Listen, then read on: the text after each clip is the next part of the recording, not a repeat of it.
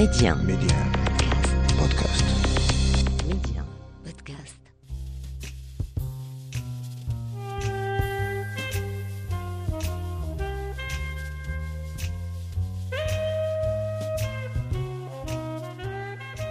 Travers une série d'interviews exclusives, Rencontre avec est un carrefour de dialogue avec des faiseurs, des personnes uniquement habitées par des valeurs comme le savoir-faire, le savoir-être ou encore le mieux vivre ensemble. Une signature propre à chacun d'entre eux. Rencontre avec un espace de partage et de dialogue, un lieu où l'on prend le temps de nourrir la réflexion. Un peu comme si on voulait faire nôtre la maxime du philosophe grec Socrate qui disait disposer de temps est la plus précieuse de toutes les richesses du monde. Et dans le tumulte de la vie quotidienne, cette pause fait du bien. Je suis Saïda Mousdak et je vous invite à écouter ce que d'autres ont à nous dire. C'est le miracle de l'eau qui a fait que, que la ville euh, est devenue euh, un paradis euh, et qu'il y ait autant de jardins, c'est assez incroyable. Et justement, même au niveau de la cartographie que j'établis, toute la superficie qu'il y a de jardins, et chaque dynastie a apporté son propre jardin. Que ce soit la dynastie almoravide, déjà, déjà il y avait des, jardins. La dynastie almohade, euh, avec euh, l'Agdel euh, qu'il y a actuellement la dynastie saadienne, euh, des jardins euh, vraiment de mille et mille et une nuits. Et puis la période alaouite aussi, c'est vraiment euh, des jardins avec un, nouveau concept très moderne. À travers l'ensemble des dynasties, chaque dynastie a apporté une spécificité vraiment intéressante, que ce soit en matière d'eau, ou en matière de bâti, ou en matière de monuments, ou en matière de jardin. Chaque dynastie était spécifique. Et c'est ce que j'essaye euh, de retracer dans mon livre. On ne peut évoquer l'évolution urbanistique de la ville de Marrakech sans parler de l'eau. Faire le chemin de l'eau, c'est raconter Marrakech. C'est raconter comment une terre aride et sèche est devenue cette cité-jardin que le monde nous envie. C'est passé par les différentes dynasties régnantes à travers l'histoire pour montrer comment, chacune à sa manière, s'est emparée de l'aménagement hydraulique existant afin de mieux l'administrer et de l'améliorer sans cesse. Des Almoravides aux Almohades, en passant par les Saadiens, la dynastie alaouite et jusqu'au protectorat, Marrakech a su pleinement profiter de ce fabuleux héritage hydraulique pour le transformer en héritage religieux et social, un véritable patrimoine national. Souad Belkziz, bonjour. Euh, bonjour, Saïda. Vous êtes l'auteur de ce magnifique ouvrage, Le miracle de l'eau, Marrakech, cité-jardin idéal, édité par ID Territoire, une maison d'édition très attachée à la valorisation du patrimoine au Maroc. Alors, avec ce livre, fruit de près de 40 ans de travail sur le terrain, Souad Belraziz, vous nous proposez un voyage, un voyage à travers le temps et l'histoire, à travers donc le prisme de l'eau. Votre ouvrage contient un nombre impressionnant de références, de cartographies, de plans anciens, de photos, et lorsque l'on sait que vous êtes architecte, urbaniste, géographe, diplômé de l'Institut de géographie de la Sorbonne, entre autres, on ne doute plus de vos constats. C'est vraiment un, un travail complet qui examine la problématique de l'eau à travers l'histoire de Marrakech. C'est fabuleusement fait. Vous, savez de quoi vous parlez. Vous avez un, un, CV, euh, oula, qui est euh, qui est très très très impressionnant. Merci beaucoup. Très très impressionnant.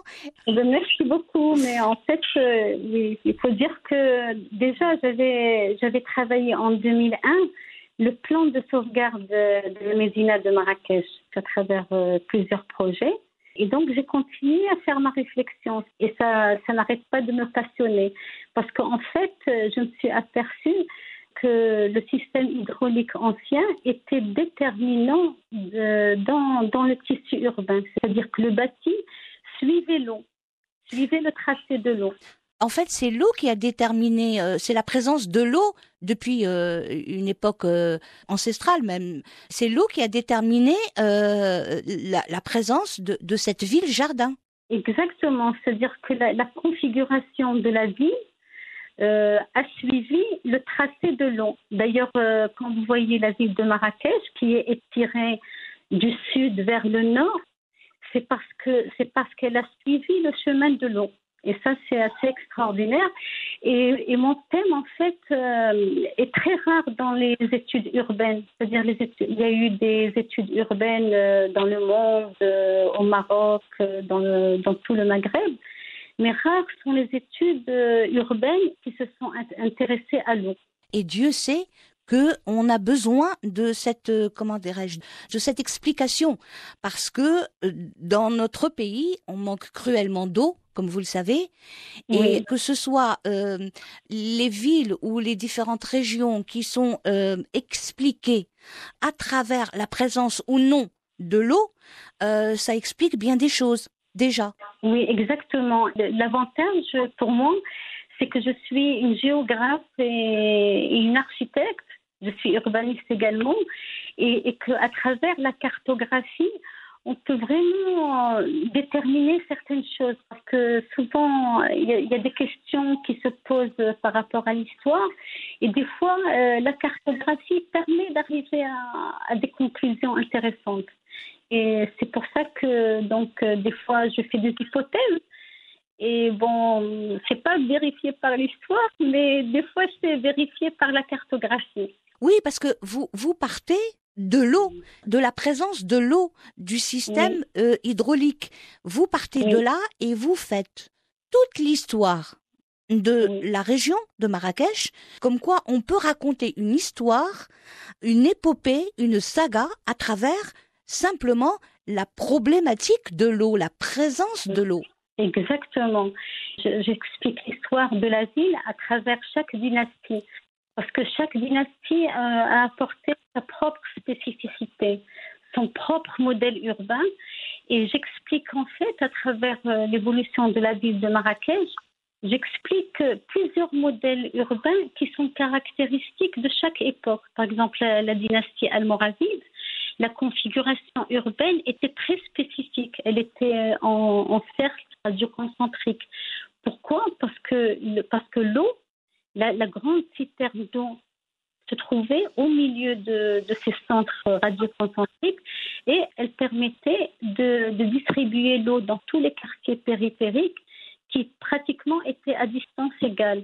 Et, et ça permettait d'avoir une équité parce que, parce que j'ai expliqué aussi que l'eau avait une valeur symbolique et sacrée. Mmh. Euh, et que le Coran, par exemple, a, a donné énormément de recommandations pour que l'eau soit, c'est un don de Dieu, elle doit être gratuite. Mais aussi, euh, il doit y avoir une équité. On ne doit pas favoriser les uns, euh, uns par rapport aux autres, les riches par rapport aux pauvres. Et donc, il y a eu des recommandations dans le Coran et tous ces éléments symboliques de l'eau euh, et, et, ces éléments sacrés ont été réinterprétés dans l'organisation spatiale des, des cités arabo-musulmanes. C'est ça qui est extraordinaire parce que, parce que dans toutes les cités arabo-musulmanes, on s'aperçoit que l'eau est toujours euh, gardée par la mosquée. Et ça, c'est des éléments, des éléments très, très intéressants. Et c'est des éléments, pardonnez-moi, et ce sont des éléments qui ont toujours été au centre euh, des, des villes musulmanes. Exactement.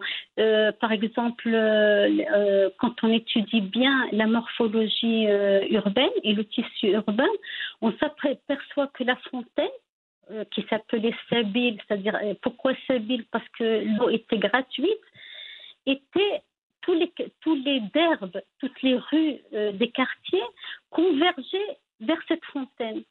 Ça veut dire que tout le système urbain, tout le tissu urbain euh, suivait cette réglementation de l'eau. Et ça, c'est assez extraordinaire. Et je pense que c'est rare les auteurs qui ont étudié la morphologie euh, urbaine à travers l'eau. D'ailleurs, quand, j'ai fait le, plan de sauvegarde de la ville de Marrakech en 2001, Je n'avais pas saisi euh, cette option. Ça m'a échappé. Ce n'est qu'après des années de, suivi, de recherche, que j'ai pu m'apercevoir de cette donnée fondamentale. Et c'est là que j'ai repris toute l'étude de l'évolution urbaine, mais à partir de l'eau. D'où, votre livre, euh, Le, le, condensé de tout ce que vous avez appris depuis toutes ces années sur l'eau euh, et sur le système hydraulique, les systèmes hydrauliques à Marrakech.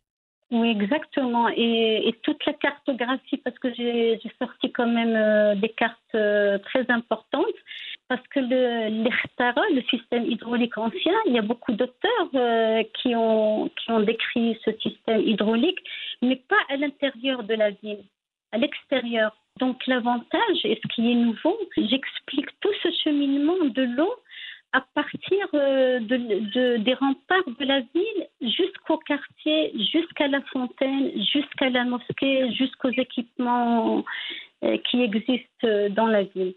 ça, c'est nouveau. D'ailleurs, euh, euh, Madame Belkziz, euh, je, note que dans votre livre, en ce qui concerne les différentes dynasties régnantes dans notre pays, vous partez de la dynastie. D'abord, on a découvert l'eau à l'époque romaine déjà.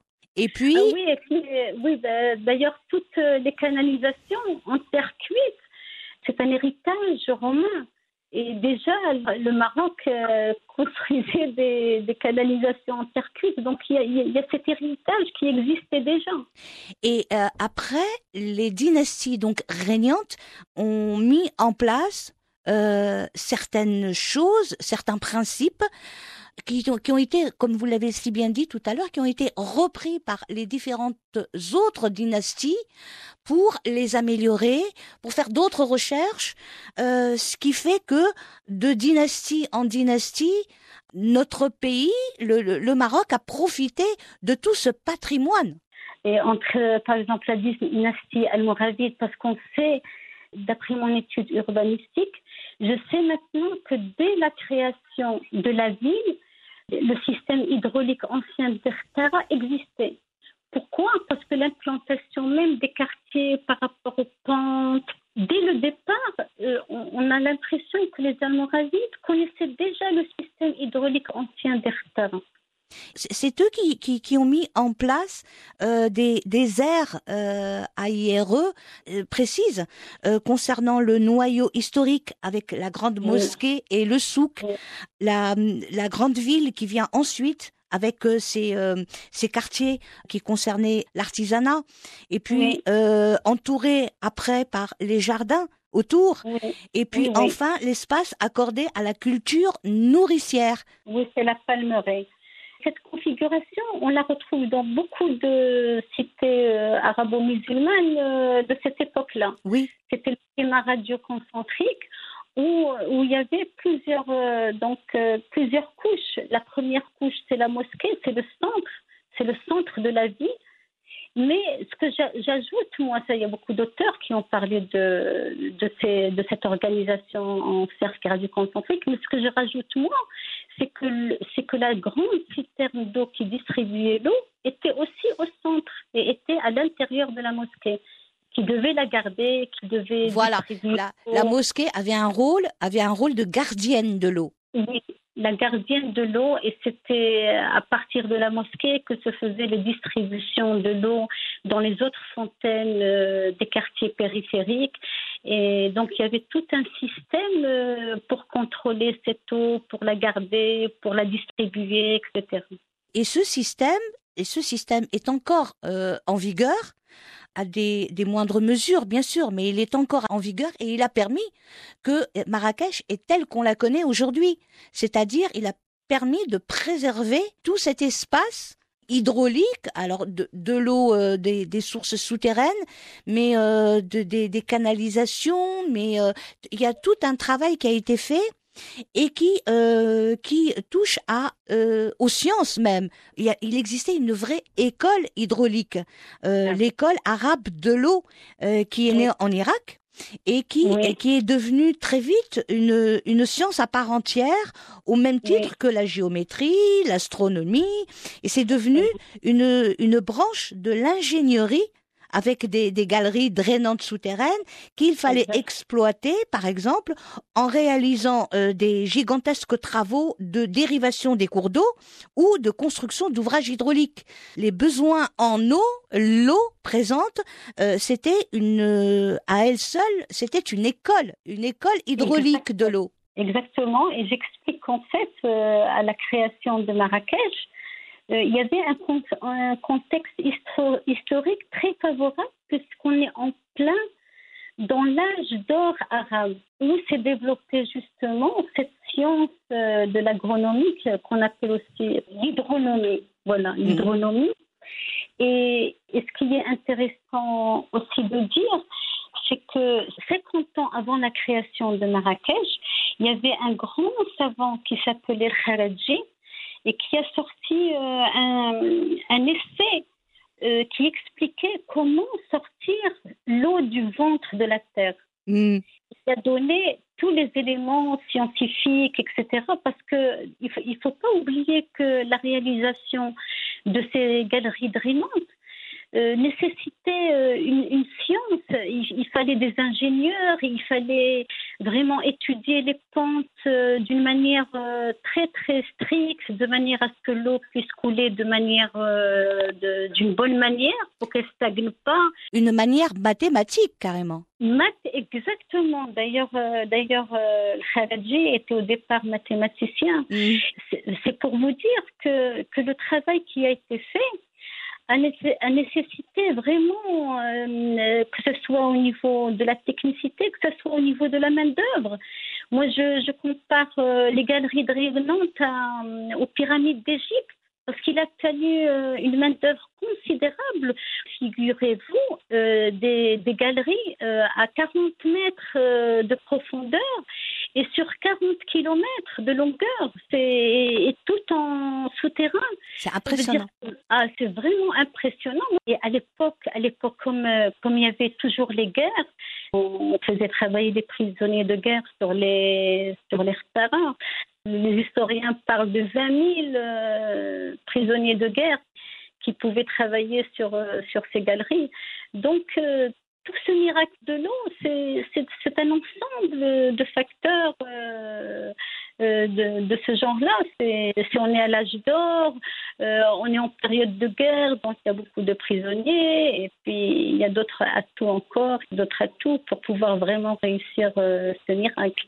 Vous avez tout à fait raison de dire que ça représente le travail des pyramides, parce que les quelques pyramides qui existent jusqu'à présent ont, ont eu besoin euh, d'autant de travail, d'autant de science pour qu'elles tiennent, parce qu'on se pose encore la question de savoir euh, comment ça tient, comment ça a été fabriqué, euh, la façon dont on a traité l'eau au Maroc depuis des siècles, euh, ça représente vraiment aussi un patrimoine. Exactement. Ce qui est triste, c'est que jusqu'à maintenant, c'est-à-dire que ces galeries méritent quand même d'être classées au patrimoine mondial de l'humanité, que jusqu'à maintenant, ça n'a pas encore été fait. Et alors?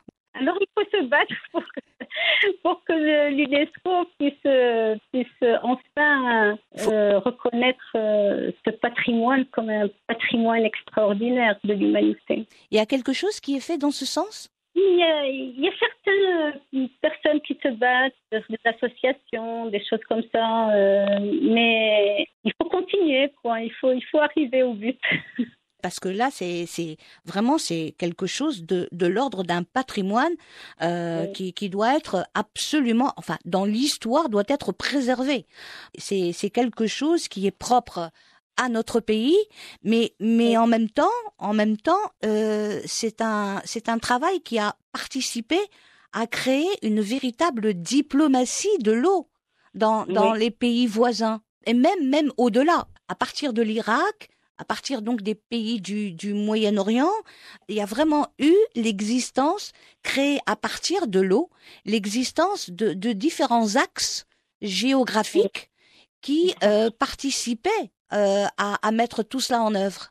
Exactement. Et justement, euh, Marrakech, euh, le grand avantage de la ville de Marrakech, c'est qu'elle était au carrefour euh, de plusieurs axes. Il y avait l'axe euh, oriental euh, vers Bagdad, qui passait par Fès, Tlemcen, Bagdad, qui débouchait sur Médine. Mhm. Et puis il y avait aussi l'axe euh, sud-nord euh, vers l'And- l'Andalousie. Et donc c'était l'axe qui, euh, qui, qui commençait par le Sénégal, qui passe par Sigil Massin, Marrakech et qui allait jusqu'à l'Andalousie et qui véhiculait des richesses mais incroyables comme l'or, etc. Et, et moi, la particularité de, de, de ce livre, c'est que je mets en avant euh, euh, certaines influences euh, qui viennent de l'axe oriental, ce que les auteurs n'ont pas très bien développé. C'est-à-dire, beaucoup d'auteurs disent que, les, galeries de Rhénans, c'est une influence andalouse. C'est par l'Andalousie qu'elles sont arrivées. Et moi, par contre, j'ai d'autres idées. Je dis que c'est par l'axe oriental.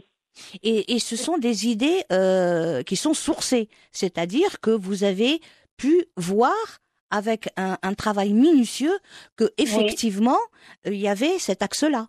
Oui, parce que bon, je suis architecte et j'ai fait des études très poussées sur euh, les principaux euh, bâtiments almoravides qui existent, qui Mhm. sont la almoravide et qui est euh, des ruines de, de Qasr al-Hajab. Et les techniques qui ont été utilisées dès la création de Marrakech sont des techniques euh, inégalables dans tout le Maroc et dans toute la- l'Andalousie. C'est-à-dire qu'elles ont été nouvelles et donc importées d'Orient. Elles ne venaient pas d'Andalousie et parce que les Almoravides avaient un contact euh, assez important avec Bagdad, ça on le sait, puisque toutes les stratégies de guerre qu'ils ont c'est exactement les, stratégies des Seljoukides, des de l'Orient. Donc moi personnellement, bon, j'avance, euh, mais timidement parce que je ne suis pas historienne, et qu'il y avait cet axe oriental qui était très important à la création de Marrakech. Peut-être après, avec Youssef Beltachfin, plus tard avec Ali ibn Yus, peut-être que le, le, euh, Youssef euh, Ali Yus était beaucoup plus euh, orienté vers l'Andalousie. Mais Youssef Beltachfin avait des contacts plus importants avec l'Orient, avec Bagdad. Vos travaux euh, là-dessus sont, comme je vous l'ai dit tout à l'heure, sont parfaitement sourcés. Donc vous vous conférez à certains écrits qui restent, à certaines certaines cartes, bien sûr. D'ailleurs, on retrouve euh, euh, toutes vos sources dans, dans votre livre. hein. Tout Oui. est euh, expliqué, sourcé, défini, etc. Ce qui, ce qui est Oui. vraiment impressionnant. J'ai essayé. Et des fois, j'avance des hypothèses. Et puis je dis, euh, attention, ce sont des hypothèses. Je crois que j'en suis convaincue, mais je ne peux pas le dire. Je dis, c'est des hypothèses. Donc j'avance énormément de, d'hypothèses, par exemple, sur la, la al-Morazid. Parce que la, la Qubba al-Morazid, c'est une énigme à Marrakech. Euh, Les gens ne savent pas euh, d'où elle vient, que, à quoi elle sert, qu'est-ce que c'était, etc. Et donc, j'ai fait quand même euh, une recherche très approfondie sur euh, la Qubba al-Morazid qui m'a permis, qui m'a permis euh, d'avancer quelques hypothèses. Oui, quelqu'un comme vous ne se permet pas de lancer des hypothèses euh, gratuites. Oui, par exemple, euh, quand je parle Qubba al-Morazid, c'est euh, après, hum, après plusieurs études, après plusieurs recherches, après Bien sûr. J'aimerais bien que les historiens, par exemple, euh, puissent un peu euh, réagir. Quoi. Me dire, Jusqu'à maintenant, je n'ai pas encore de retour euh, sur, euh, sur tout ce que j'ai avancé, etc. Donc euh, voilà, j'attends. Votre livre est, est sorti quand exactement? Euh, il est sorti en, en octobre. En octobre de l'année dernière. Et, il n'y a toujours pas eu de réaction de professionnels à vos, vos différentes pistes. Si j'ai eu que quand même quelques réactions au niveau de Marrakech.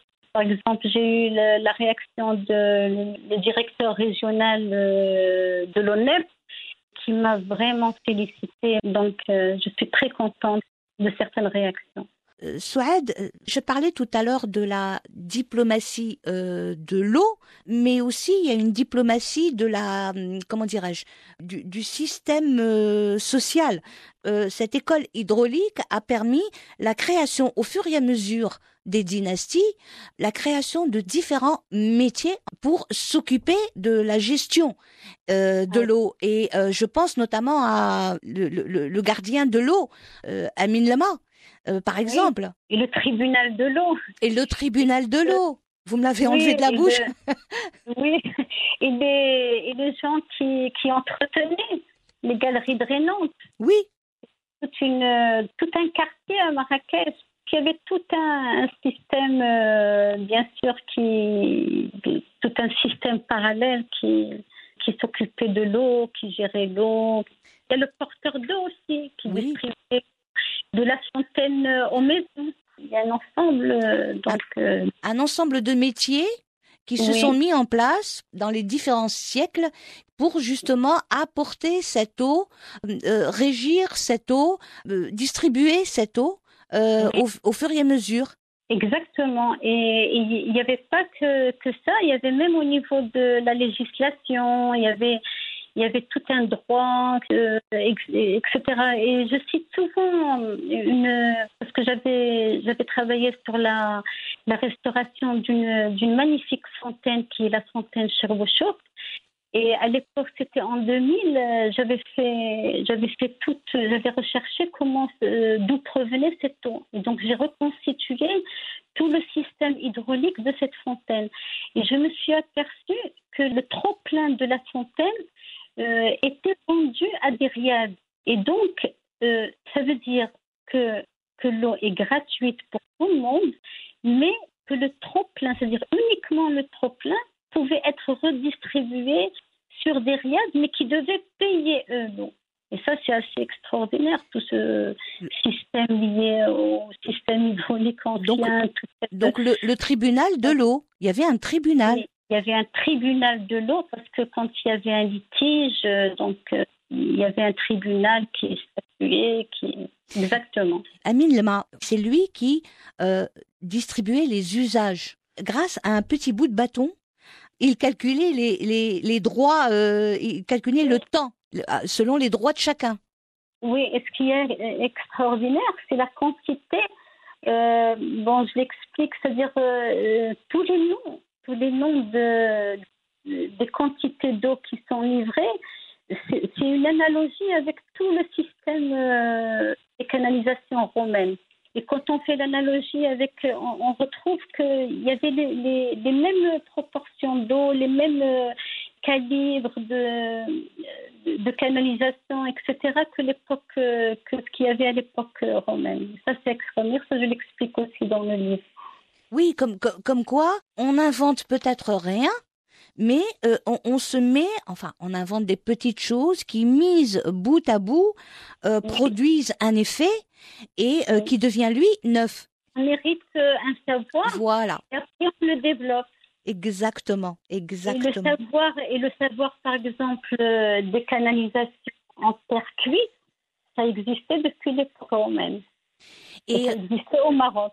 J'ai lu aussi euh, dans votre livre, qui est, euh, je le rappelle, extrêmement complet, on, pouvait se permettre, comme Fès d'ailleurs, on pouvait se, se, se permettre de, de, de construire euh, alentour des constructions qui sont de l'ordre du, du militaire. Vous parlez à un moment donné de Marrakech, vous, vous parlez aussi de Fès. Et, vous dites que peut-être, peut-être, il y a eu des, constructions, le fait qu'on mette en place des constructions souterraines, de l'eau, euh, euh, qu'on en prenne soin, comment les villes musulmanes étaient bâties. La configuration urbaine qu'a adoptée la ville euh, avait des objectifs militaires exactement pour protéger la ville. Par exemple, à l'intérieur même de la, de de la ville, il y avait des jardins qui permettait euh, en période de guerre, donc euh, la ville pouvait s'approvisionner même en période de guerre. Il y avait des jardins à l'intérieur des remparts.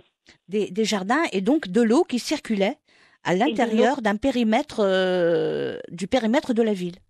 Exactement. Et, souvent, souvent quand on quand on construisait les galeries drainantes, le puits mer, c'est-à-dire le puits le puits de départ, un emplacement secret que personne ne devait connaître, justement pour ne pas venir euh, obstruer euh, par ce puits euh, l'arrivée d'eau jusqu'à la ville. Et qui connaissait ce puits? C'était peut-être le roi, les plus hautes instances.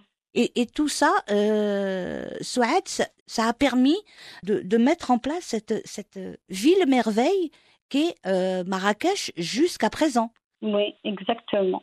C'est-à-dire c'est c'est le miracle de l'eau qui a fait que, la ville euh, est devenue euh, un paradis et qu'il y ait autant de jardins. C'est incroyable. Et justement, même au niveau de la cartographie que j'établis, euh, toute la superficie qu'il y a de jardins, et chaque dynastie a, apporté son propre jardin.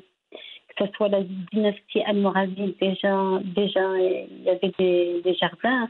La dynastie almohade, euh, avec euh, le- le- l'Agdel euh, qu'il y a actuellement. La dynastie saadienne, euh, c'était des mille et une nuits, des jardins euh, vraiment de mille et une nuits. Et puis la période alaouite aussi, c'est vraiment euh, des jardins avec un, un nouveau concept très moderne. C'était vraiment la ville de Marrakech, c'était à travers l'ensemble des dynasties, chaque dynastie a apporté une spécificité vraiment intéressante, que ce soit en matière d'eau ou en matière de bâtis ou en matière de monuments ou en matière de jardin. Chaque dynastie était spécifique et c'est ce que j'essaye euh, de, tra- de retracer dans mon livre. Et elles se complétaient les unes aux autres. hein. Euh, L'héritage des Almoravides, repris par les Almohades, repris par euh, euh, la dynastie saadienne, repris par les Alaouites, Et par le protectorat. jusqu'au protectorat, exactement. Je- même quand il y a eu le protectorat, le seul élément euh, qu'ils avaient, c'était le système hydraulique ancien. Et ils ont continué, ils ont même, euh, ils ont même ravivé toutes les galeries qui étaient existantes. Ils les ont bétonnées, ils les ont pour que ça devienne un peu, que ça devienne hum, un peu plus. Eux, ils parlaient d'hygiène. Et, et donc même euh, même pendant le protectorat, euh, ils ont euh, juste- jusqu'aux années 1930, euh, ils ont continué à fonctionner avec les galeries drainantes. Oui, il s'agissait peut-être pour le protectorat de, de parler d'hygiène, mais en préservant l'acquis qu'il y avait déjà, l'héritage qu'il y avait. Oui, oui, oui, oui. Et ce n'est qu'en 1930 à peu près que qu'ils ont construit le barrage Casagnac et c'est là où vraiment s'est développée la ville de nouvelle. Saad Belkziz, euh, notre pays, euh, d'après la Cour des comptes, concernant la gestion hydraulique euh, au Maroc, d'après la Cour des comptes, nous faisons partie, euh, le Maroc fait partie des 20 pays les plus stressés au monde en termes de disponibilité et de ressources en eau.